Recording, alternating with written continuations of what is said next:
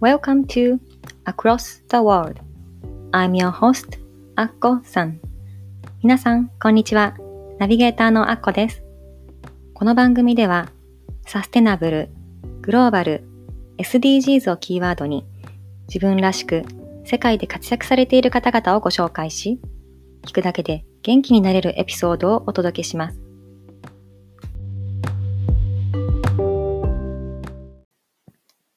Welcome to Across the World Episode 12皆さん、こんにちは。アクロス・ザ・ワールドナビゲーターのアッコです。第12回目の放送へようこそ。えー、3月もう半ばになりましたが、まだコロナの、新型コロナウイルスの影響続いていますね。えっと、私の子供も学校が休みになったり、いろんなイベントが中止になったりして、あの、本当家で過ごすことが増えたんですけども、あの、いろんなこの期間に、あの、オンライン学習サイトがフリーになったり、あの、コミュニティも、この、今、この時期だからみんなで集まって何か話そうとか、あの、いろんな、あの、オンラインのイベントが増えてきて、あの、私は、こう、気がめいるっていうよりも、こう、何か新しいことが始まりそうで、あの、ある意味すごくワクワクして過ごしています。この番組の最後にも、ちょっと私の新しい企画についてのお知らせもあるので、ぜひ最後まで聞いてほしいんですが、今回はですね、私のポッドキャスター仲間の京子さんをゲストにお迎えしておしゃべりしてみました。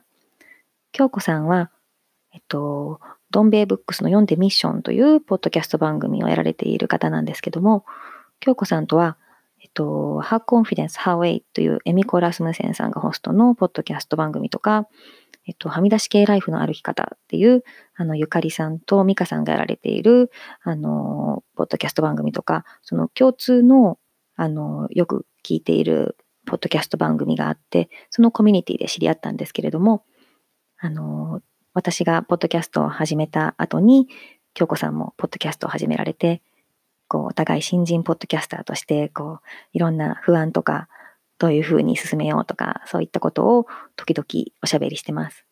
で、今回、あの、じゃあこのおしゃべり、あの、録音しちゃおうって言って、あの、録音しながらお話ししたんですけども、私がなぜこういうインタビューをしようと思ったのかとか、学生時代、就職活動、どんなことを考えながら就職活動をしていたかとか、あの、結婚してシンガポールに行って、こう帰ってきて日本に、その後、あの、どういうふうに変わったかとか、夫婦関係のこととか、あの、ざっくばらんに話してますので、ぜひ聞いてみてください。では、どうぞ。えー、なんかさ、アッコさんはインタビュアーみたいなのがやりたかったですか、うん、インタビュアーっぽくなりたかった、えー、やりたかったの？うん、そうね。私、大学卒業して、あの、あ、卒業する前か、就職活動をするときに、うんうん、あの、なんか自分が何したいんだろうっていうのがはっきりわからないまま就職活動をしていたんだけど、なんか話すのが好きだから、なんかこう話す仕事をしたいと思って、うん、で話すって言ってもいろいろあるでしょ、いろんな仕事が。うん、だから、うん、一番最初に就職活動の、じゃあスタートってなった時に最初に会社応募できるのがマスコミ系なのね。うんうんうんうん、で、最初が多分テレビ局とか、そういう派手なところが募集していて、はいはい、そうそう。で、まあ、私話すの好きだし、別に顔出る自信はないけど、とりあえず受けてみようと思って なんか TBS とかさ、なんかこう、へえ、そういう大きいそういうのも一応受けてみた。一応受けてみたけど、もちろん玉砕。うん、ね、落ちて、んで、私はやっぱテレビ向きではないなと。で、すっごい狭きもんだしね。うん、それで話す、私元からラジオが好きだったから、あじゃあ、うんうん、ラジオ局受けようと思って、あの東京 FM とか JWAVE とか、えー、地元の広島 FM も受けたし、うんうん、でそうだからその時はなんかインタビュアーっていうかなんかこうやってマイクを通して話すのが結構好きだったの。うん、から、うん、別になんか放送部だったわけでもないし、こう、うん、人前でなんかやる方でもなかったけど、うん、なんかこう、話すのが好き。で、話すで相手がいるじゃない？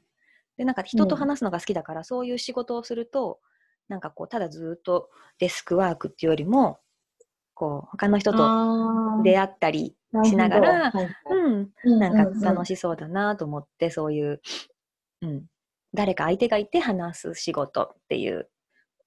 そう、それでラジオ局受けたんだけど、なんか東京 FM とか、えっと JWAVE とか、まあまあいいとこまで行って、えー、すごい。もうなんかいい声ですねとか褒められちゃって、録音テストとかもあって、うん、そう、それで調子に乗って、あ、いけると思ったのに、やっぱり落とされて、そう、それで広島 FM はね、でも最終で広島まで来てくださいって交通費出すから、あの面接、ね、うんうん、ってなったんだけど、ちょうどその時、うん。うん、えっと、夏休み前でね、私はな大学の夏休み、うん、最後の夏休みを、あのー、プーケットのリゾートバイトが決まっていて、へえ。そうでどうしてもその大学最後の夏はもうプーケットで過ごすっていうのを目標に就職活動をしていて、で、その前に、まあ、1個私が最終的に働いたその外資系のあの金融の会社の内定をもらったからもうあのそのリゾートバイト帰ってきてまた続きの自分がやりたいあとあと私ホテル業界も興味があったからそのホテルホスピタリティ系のねの仕事とか、うんうん、ラジオの仕事とかまた夏休み帰ってまた空いてるところがあったら、うん、こう引き続き活動すればいいかなと思ってもうとりあえず広島 FM はその、夏休みの私はプーケットのバイトを優先してしまったから すいませんって辞退して、えー、そう、うん、面接すら行かなかったんだけど。えーその時行っていたらもしかしてねえ広島帰っていたかも。アナウンサーみたいな いやいやどうかな。になってるかもしれないですよね。いやでも広島 FM ね ちっちゃいしね。でも大体さ、うん、そういうところで最初女子アナの人とかさどこでもいいから地方でもとかって始めてそれでなんか実績積んでそうそうそう、うん、NHK とかに最終的に出てる人とか。そうね。うん、いるから。うん。いや、全然そういうことは考えてなかったけど、もうただ目の前の、夏休み、海外で楽しくっていう 方を優先してしまって、えー、まあ結果的にそれでよかったと思うけど、うん、まあそれで、あの、やっぱり夏休み帰ってきて、もう帰ったらすぐ内定式だったのね、決まってた会社の。すごい、すごい。で、なんか、まあ、すごいです。いやいや、だからもうそれからそれ以上続けるのも。うん、なんか同い年で、私とかはもう本当にザ、もう氷河期世代の子って感じで、新卒ではどこにも入れなかったから、うん、なんかすごい、あ、ちゃんと勝ち抜いてきた人はこんな感じなのねって思ってました。いやいや。そんなそんな、えー、でもねだから私内定もらったの、その1個だけ。早めに、もうな、なんだろうな、4月5月の時点で、内定もらって、なんか1個もらうと安心するじゃない？まあね、まあね。もう保険ができたみたいな。うん、そう、だから、あのー、それを保険に、あ、じゃあ自分が本当にしたいのなんだろうって、そこからやっと考え始めた感じ。うん。うん。わかんないもんね、だってさ。うん、ね。そう、でもやっぱり夏休み遊んで帰ってきて、そこからね、活動を続けるエネルギーも、やっぱりもう募集してる会社も減ってくるしね。うん。うん、で、そのままおとなしく内定してた会社に入って、うん。で、すぐ結婚してっていう流れになったから、こう。えー、同じ会社の人なんですか？うん、そうなの。はい、うん。うん。そう、うちの主人ね、あの、お、10 10歳違う上、年上なのね。あ、10歳年上なのうん。京子さんは何個上？旦那さん。うちはね、5歳。5歳上 ?5 歳。うん。まあ、5歳くらいなら。結構、いや、5歳でも結構。違う？う。ん、思うけどね。そっか、10歳は結構上だよね。結構違うでしょ。うん、なん。か、口ずさむ歌とか、も違うし、わかる、うん、だから考え方もね、ちょっと、やっぱり、その女性は家のことがメインで、こう、うん、自分のことをやるために子供を置いて夜出かけるとか、うん、週末もなんかこう子供を旦那に預けて出かけるっていうのはちょっとどうなのっていう。えー、うん。そう言われちゃう、うん、じゃあシンガポール行ってよかったねそこはじゃあそうそう。だからねシンガポールにはメイドさんがいたから。そうよ、うん、それに気づかないまま、最初シンガポールにいる間はこの人はそういう人なんだっていうのをこうメイドさんっていう存在がいたから、うんうん、私が出ても子供は安心して家で待ってられる環境があったから彼も自分がこうや私が出ることによって彼がご飯作んなきゃいけないとか彼が家のことしなきゃいけない、うん、子供の世話しなきゃいけないっていう責任は全くなかったでしょ、うんうんうん、だからいいよって私は出れていたんだけど、うん、日本に帰ってきてみてあ そうなの私出ちゃダメなのみたいなねえ。うん。えー、それは結構大変そう。ねえ、でもなんかね、え、それ、今までシンガポールにいたから私の考え方がおかしいんだよみたいな。日本の奥さんみんな出かけてない旦那さんなんかもっとゴルフしていないでしょみたいな、なんかそういうふうに言われちゃうんだよね。えーそういう人もいるけど、そうじゃない人もいる。ね、そう微妙にね、私たちの世代過渡期なんだよね。そうそうそう。そうなんだよね。うん、だからこう、ね、わかんない。でも、京子さんの旦那さん、夫さんは理解がある？理解があるっていうか、多分うちは、私もなんかさ、なんかいろいろなことやったり、外に出ていく方だから、私になんかやらそう、なんていうの、家のことやらそうと思ったり、私にをさ、なんか出さないでいたら、多分私がおかしくなるからやばいと思う。あ、そうか、それであえていいよって行かせてくれる感じ。うん、でもそもそもさ、なんかさ、行かしてもらうとか言うのもおかしな話じゃないですか。そうそうそう本当なんか、あの、はみらいとか聞いてても思わないそうでうちは、まあ、何でもできるのですよ、彼は。うん、何でもできるから、そういうのはだ私が出てくのは大丈夫なんだけど、でも、私の方が外でなんかあれやったりこれやったりして出ていくことが多いから、うん、こう1ヶ月の中でさ私だけが1人で遊びに行く日とかが多くなるのはちょっと悪いなって思うじゃん、うん。うん、だからさ自分もなんかどっかね予定とか入れてくれていいんだよと思ってもじゃなかったりとかするから。うん。それがねそうそうそう。えー、いいな今日もねふと考えてて、うん、なんか去年から私その自然観察指導のことを勉強してちょっとずつやってる中で、うん、結構土日に観察会とかで出かける時とかが、日曜日にね2週連続いないとかあるんですね。でそうするとなんか午前中から行って結構さ公園みたいなところでいろんな生き物の観察とかしてで午後過ぎて夕方とかに私家帰るんだけど、うんうん、こう人によってはさやっぱ家に帰って夕飯作るみたいな人とかもいるわけですよ。うんうんうん、でも私そんなんだったらさ一日外でうろうろして帰ってご飯作んなきゃいけなかったら絶対こんなんできないわと思って。うん、ね疲れるよね。うん、でもさ、うん、それでさいろんなことをさやれないでいる人って絶対いっぱいいるんだろうなと思って、うん、まさに私も昨日、ね、日曜出かけてあの夜集まりでそ夕方から夜にかけての集まりだったの。で、うんうん、最後までいたかったけど夕飯には帰ってきてみたいな感じだったから私が一番に出て、うん、帰りにねあの買い物してちゃんと魚焼いて味噌汁作って帰ってから普通にご飯作って、えー、ほんと。うん。なんかそれを私が帰るのを全て待ってるのね。あだからえ？ってあの私が帰らないとどうするの？ご飯みたいな。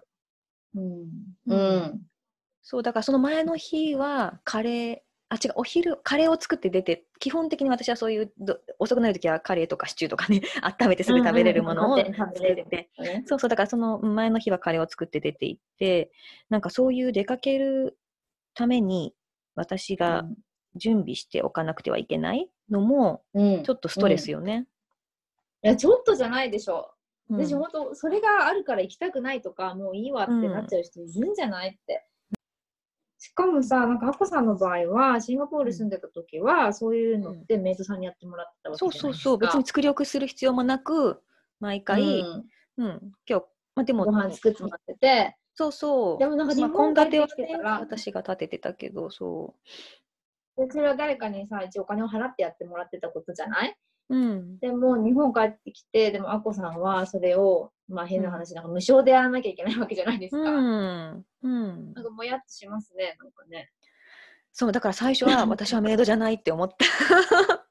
ねえ、思う、今思うと思った。うん、何それみたいな。ねだから、赤ちゃんじゃないからさ、そうそう。適当にさ、みんなでさ、買ってきて食べるとかさ、うん。ファミレスとか行ってほしいわみたいな。うん、そう。だからたまに、うん、そうやって言ってくれること、うん、言ってくれることもある。もう私、今日、今日のご夜ご飯のこととか考えられないから、あのご飯とか食べてきてって言って、そうしてくれることもあるんだけど、なんか日曜の夜とか出かけたくないとか言って、うん。うん。ね、じゃあなんかピザでも取ればと思うんだけど、うん、うん、なんかそんなあのやっぱ作った方が健康にいいだろうみたいな。えじゃあ自分で作れば ね、だから、うん、日本に帰ってねそうやって作ってくれたのが数回かな。うん、あでも作ってくれる時もあるんですね。じゃあとはお子さんたちはちょっとできるようになってくれたらいい。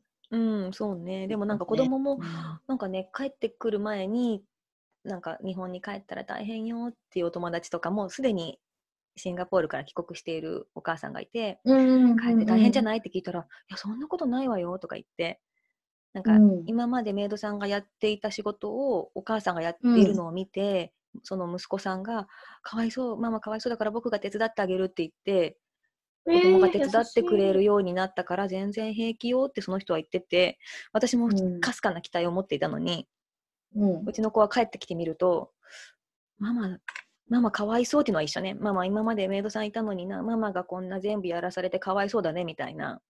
メイドさん雇ったらとか言って 子供は言うんだけど、かそれそこで手伝おうっていう発想にはならないらしくって、うんうんうん、なんで誰も雇わないのみたいな。そっち。あそういう感じなんですね。うん、そう。子供はね。うん、だから日本ではそんないないでしょって。うん、だから、そしたら、あ、そっか、日本ではお母さんがやるんだみたいに思ったらしくって。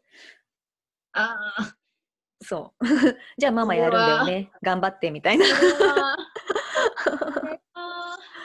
ょっと辛いな。ねそう、そこでなんか、うん、うん、パパも、じゃあパパもやったらみたいな一番下の子は言うんだけど、うんうん、もちろんやら基本やらないよね。帰ってくるのも遅いし、うんうんうん、だからママがかわいそうだって下の子は言うけどそしたら上の子はいや日本ではみんなやってるよ他のお母さんみたいな、えー、そう。こんなことも言われて。うん。えー、ね。ちょっと生きづらいなと思いながらも仕方なくやってる。ああそっかうん。ね、なんか一人だから子供まだやれるけどねとか、うん、まあうちはね幸いまあ夫はご飯作ったりとかあと掃除とかもすっごいするから、うん、えー、いいな。一般的なレベルから 言うと多分めちゃめちゃ家事をしてるとは思うんですけど、うん、えー、羨ましい。す。ごい優しそうだもんねあのポッドキャスト聞いてるといやそんなことないんですよ。あ本当？いやなんか面白そうこえると思いますけど、うん、本当？ことないんですよ。もう私がすごい散らかってると、なんか無言でゴミを片付けて威圧してくるような。本当？いやなんか2人ともたくさん本読んでてなんか知的な夫婦だなと思って。いやそれはいいイメージを作れてるからよかった そっか。うん。すごい。なんかどんどんいろんな面白い活動されてる人をこう紹介されてて、すごいなと思って。いやいや、京子さんもなんかさ、いっぱいいろんな本を紹介してるから、なんかそういうこれからないの、なんか展開としてその著者にインタビューしちゃうとか。ああ、それは考えてなかったですね。うん。どう？なんか私はその、なんかこう、著者いいとこじゃなくて、人がこういう本があってっていう紹介をしてるのを聞くのがすごい好きだったので、うんうん、そういうのを聞きたいなと思ったんだよね自分で。うんうんうんなんかか、うん、感想というよりもこういう本があってねっていう話を聞くのが好き、シェアする。うん。うん。そうそうそう。ね、だからこれからなんかそういうもうそれ死んじゃったねあの作家さんはもちろん話は聞けないけどなんか、ね、今ね元気で東京に住んでる作家さんだったら、うん、もしかしてねインタビューとかもできちゃうかもしれないじゃない？そうですね。夢を大きく持った方がいいね。うんうんうん。ね、うんうん、そう。あそうそう。それで最後に聞きたかったのが今読んでる本とかなんかおすすめの本とかなんかあったら教えてほしいなと思って。えー、あでも、あこさんも英語全然大丈夫だから、これ、うん、そういう want to えー、そんな本があるの？私がすごく大好きな、バイザブックっていうポッドキャストがあって、うん、そのホストのクリステン・マインザッツさんっていう人が書いた本で、うんうん、あのポッドキャストの始め方みたいな。へえ。で、すごく。面白い。英語もすごいわかりやすいし、面白いし、うん、なんかそういう技術的なこととかよりも、うん、とにかく自分の声を持つこと、Find Your Own Voice っていうことをすごい繰り返し書いていて、うんうん、やっぱり放送の世界とかって、まあ、おじさんが喋ってることとか多いじゃないですか、なんかの専門家とかって。でもそうじゃなくて、まあ、誰でも特に女性でこう有色人種の声がどっちかとちっちゃくなりがちな私たちでもみんな自分の声を持っていいんだよっていうことをすごいね、書いて。て。うん、へ面白いし、そのポッドキャスト作る時の、なんかこう、なんていうの、そのストラクチャーの作り方とか、うんうん、こう毎回最初に、このポッドキャストはこういうポッドキャストで、これこれこういうコーナーになってますとかっていうのは毎回言った方がいいよとか、そういう、こう、その、ありますし。うん、で、このじゃあ本のリンクを送っておきますけど。へえ。そう、そう、you want to start a podcast? うん。そうですね。この間、うん、この本を私も読んで、ポッドキャストを始めたんだよみたいなことをツイッターでツイートしたら、うん、その書いたクリステンさんが見てくれてて、うん、えー、すごいのリーダーが私の本のこと言ってくれてるみたいな感じで言ってくれたってことがあって、えー、すごいすごい嬉しいね。えー、すごいよね、インターネット。うん、つながっちゃうもんね。ね、そうそう。えー、それはアマゾンかなんかで買ったの？そうですね。これは Amazon かなんかで買いました。へえ、すごいね。京子さんは英語は何でできるんですか？ところで。ええー、な留学してたとかじゃなくて？はしてないですね。うん、英語はでもすごい前から、もう本当に子供の時から外国のことに興味あって、うん、私はペンパルをすごくしてたのよ。へ、えー、中高生の時に、うんうん、それでなんか勉強してて。へえー。いつの間にかできるようになっちゃったみたいな？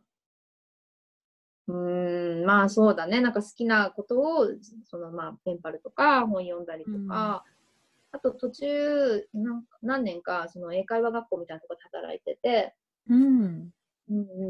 アメリカ人と働きながら。働いてた時もありました。うん、話す機会もあって。うん、へえ、そっか。だってそういう本とかやっぱ日本語だと少ないじゃない？うん、そうだね。ねえ、だね。だから英語で読めるって本当世界がすごい広がるから。うん。まあ、ポッドキャストがまさにそうかな。なんか特にさ、生活で今英語使ったりとか、仕事に使ったりとか、一切ないんですけど、うんでポッドキャストがあるから、うん、やっぱり英語でも聞けるもん、ね、よかったなっていうのが、うん、うんね、確かに。うん。恵美子さんの番組とかも、あの、英語のエピソードの時も日本語のエピソードの時もあの、うん、私はあの両方わかるけどそうじゃなかったら、半分これが聞けないわかんないともったいないなって。うん、ね、そうですね。そうかもしれない。ね、うん。でもあれですよね、やっぱり日本人が話してる日本英語は日本人ですごく分かりやすいから、うんうんうん、ね、私たちがこう子供の時とか英語を学びたくても、ああいう感じで聞くことってすごいなかったから、うん、のいろんなね、ものがあっていいなって思う。うんうん、本当ね。日本人で英語で話してるポッドキャストとかをね、やってる人も結構いるし、うん、マリコさんなんかもね、英語で話してるバージョンとかもあったじゃない、ね、両方でね。うんうん。うんすごくいいなって思います。うん。ありがとう。そうか、私が今ちなみに読んでるのは、これ、うん、あの、私がこの週末に会った四隅大輔さんの人生やらなくていいリスト。面白いよ。うんうん。うん、面白い。なんかあれですよね、ゼロエストハウファンホームみたいな感じで住んでる人ですよね。そうそう、あの、半自給自足で、あのニュージーランドで、あの、すごい綺麗な湖畔の、あの、お湖の前のところに住んでらして、そう、今ちょうど一時帰国ね、されて、そのルームスで登壇したりしてたから、あの、会いに行って、そう、そしたらね、その、サインももらっちゃったの見て、これ。あ、すごい。いいでしょ ?Be yourself って書いてある。そう。すごい、なんかもう、久しぶりに震えちゃった。嬉しくって。うん。そう、なんかこうやって、うん。あの、こういう実際に読んでる本を、こう書いた人に会ううん歌を聴くのも好きだけど、こう、そのライブを見に行あそうだね。会うぐらい、なんかすごいなんか、嬉しいって思って、うん。うんうん。そう会いたい人がもし生きてるならその人が生きてるうちにやっぱ会いに行かなきゃなって。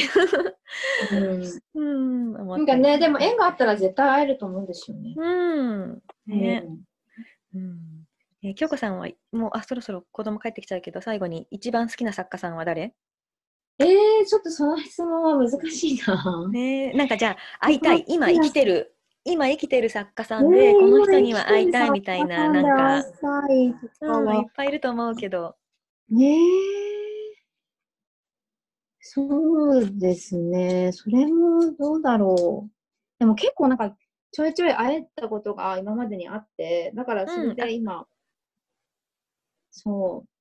サイン会とかもスウェーデンの、スウェーデンの作家ですごい好きな人がいて、うん。うん、でなんかミステリー作家なんだけどその人にも56年前にちょうど東京でなんかイベントがあってきて、うん、サインもらえて話とがあって、うん、だからなんか会いたい人にはいつか会えるんだなと思って。ね、うんうん。そうですね。じゃあ、まあ、この本書いたクリステンさんにいつか会えたらいいな。そう,、そういう感じかな。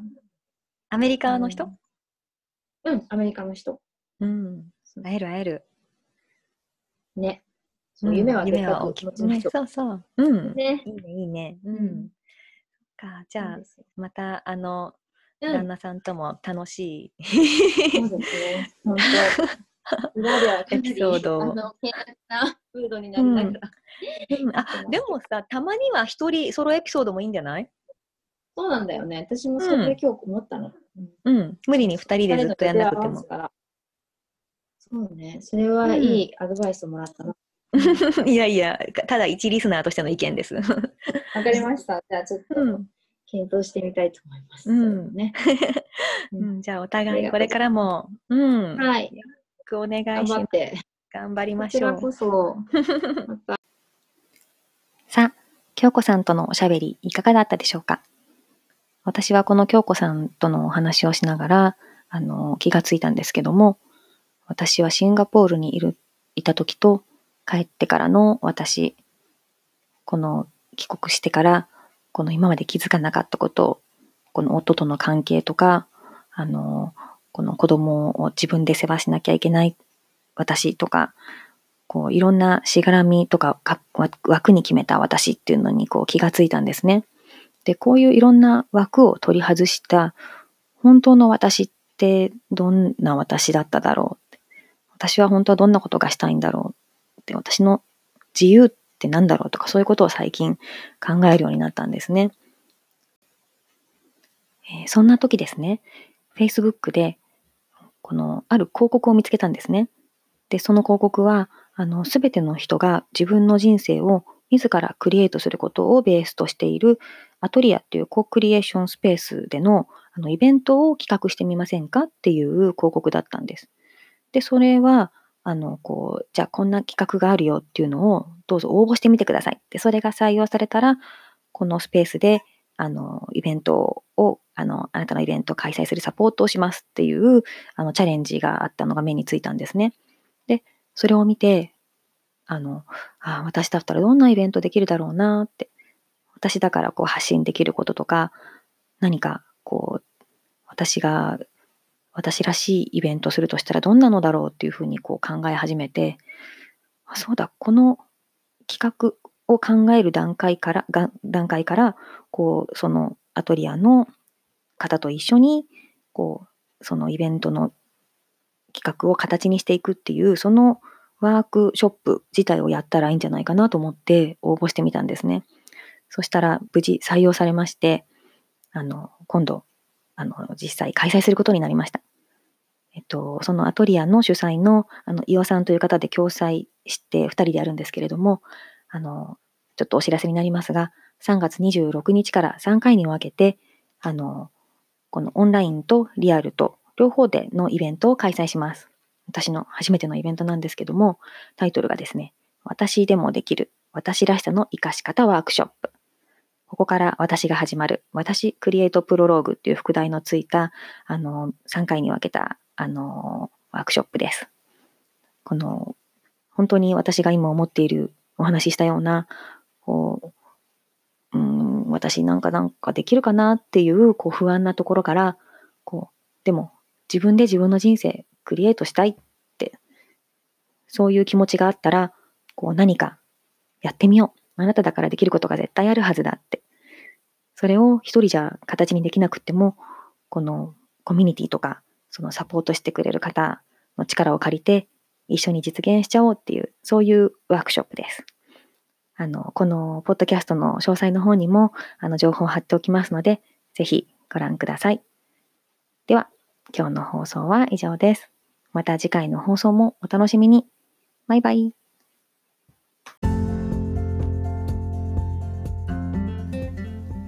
Thank you so much for listening today's episode. 今日のエピソードはいかがでしたか？ぜひ皆さんからのご意見を伺いたいので、番組ホームページ www.acrossg.net こちらからご意見、ご感想をお聞かせください。番組の Facebook グループもございます。Across the World Community というのがございますので、ぜひご参加ください。番組の登録もお忘れなく。この番組を楽しんでいただけたら、ぜひお友達にもご紹介してくださいね。昨日よりもちょっと誇れる自分に。では、次回もお楽しみに。